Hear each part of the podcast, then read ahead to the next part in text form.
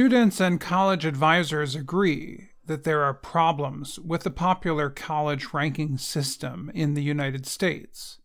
The magazine U.S. News and World Report produces the rankings. At the same time, the critics do not believe the rankings will end anytime soon. The list of recent problems related to college rankings is a long one. At the start of 2022, Moshe Porat, former leader of the business school at Temple University in Philadelphia, was sentenced to 14 months in prison. A court had found him guilty of giving false information to U.S. News and World Report that raised his school's ranking. He was also ordered to pay a large financial penalty.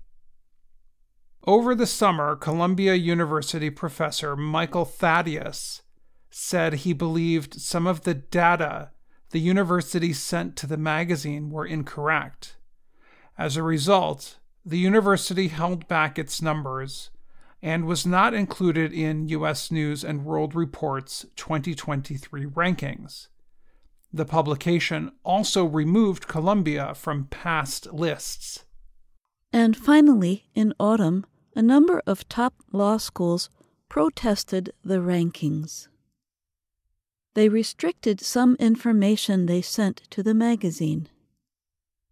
The protesting schools included Yale, Stanford, Harvard, and the University of California, Berkeley. In all, nine of the top 14 law schools ranked by U.S. News and World Report joined the protest.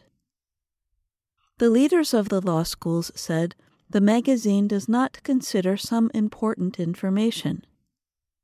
For example, they said the magazine does not show how the schools prepare students for work in public service. Heather Gerken is the head of Yale's Law School. She called the magazine's product, Ranking Schools, nearly impossible. She noted that all law schools are different and a one size fits all system cannot provide an accurate picture.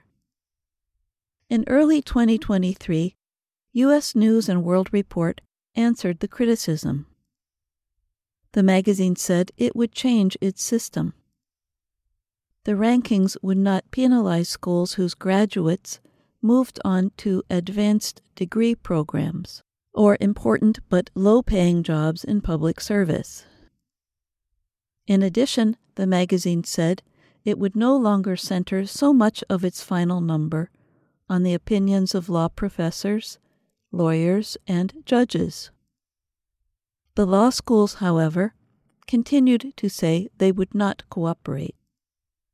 Heading into 2023, some schools, such as Columbia, will be unranked. Other schools are reconsidering their involvement with rankings.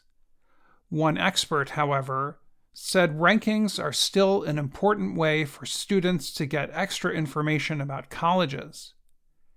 Alan Koh is the chief executive at Cardinal Education, a company in Northern California that helps students think about colleges and prepare their applications. He said, he does not think the protest will affect the reputations of law schools at Yale or Harvard. In addition, he said it is unlikely universities will stop their participation in the rankings. For any university that is considered hyper elite now, it will be considered hyper elite later. And we don't think that'll change. In fact, Koh said he thinks universities will continue to try to get good rankings, even though everybody understands rankings are imperfect. He noted that rankings are especially important for international students who cannot visit colleges before deciding to attend. Your ranking A helps attract talent, B instills pride for people who've already graduated, the better ranking you have, everyone who's already gone there, their degrees are now getting more valuable. Koh pointed out that a school's ability to raise money improves as its ranking improves, which permits it to open new buildings and create more programs. He called it a virtuous cycle. Sarju Pudel of Nepal recently finished his mechanical engineering degree from the University of Texas, Tyler. Tyler is a city in the eastern part of the state, not far from Louisiana. Pudel said the process of choosing a college in the U.S. was overwhelming. But he said he never considered just the college's rankings. He wanted to make sure he received full financial aid at a school that supported computer science, physics, and engineering. As long as the programs and university was regionally accredited, it passed my criteria for consideration, he said. Now that he has graduated from college in the U.S., Pudel said he thinks higher ranked schools can sometimes provide better possibilities for their students. For example, high ranking colleges may indicate availability of more funds and, therefore, more research and project opportunities. Still, when he gives advice to students from Nepal, he said he tells them to ignore rankings. He pushes them to explore their programs, professors' backgrounds, projects, and events related to their program, and availability of internships. Kartik Sundaram of India is finishing an advanced degree at the University of Michigan. The first thing he did when thinking about colleges was look up rankings, just like I would if I was looking to buy a laptop. Did I think they were important? Yes. Do I think they're important now? No.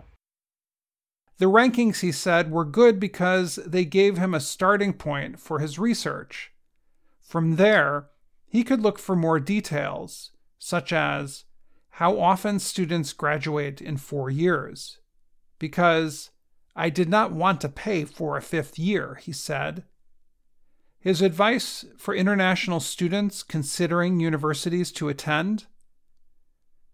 Don't sweat the rankings too much, he said, adding, No matter how much research you do, it's unlikely you'll even get close to half of the whole picture.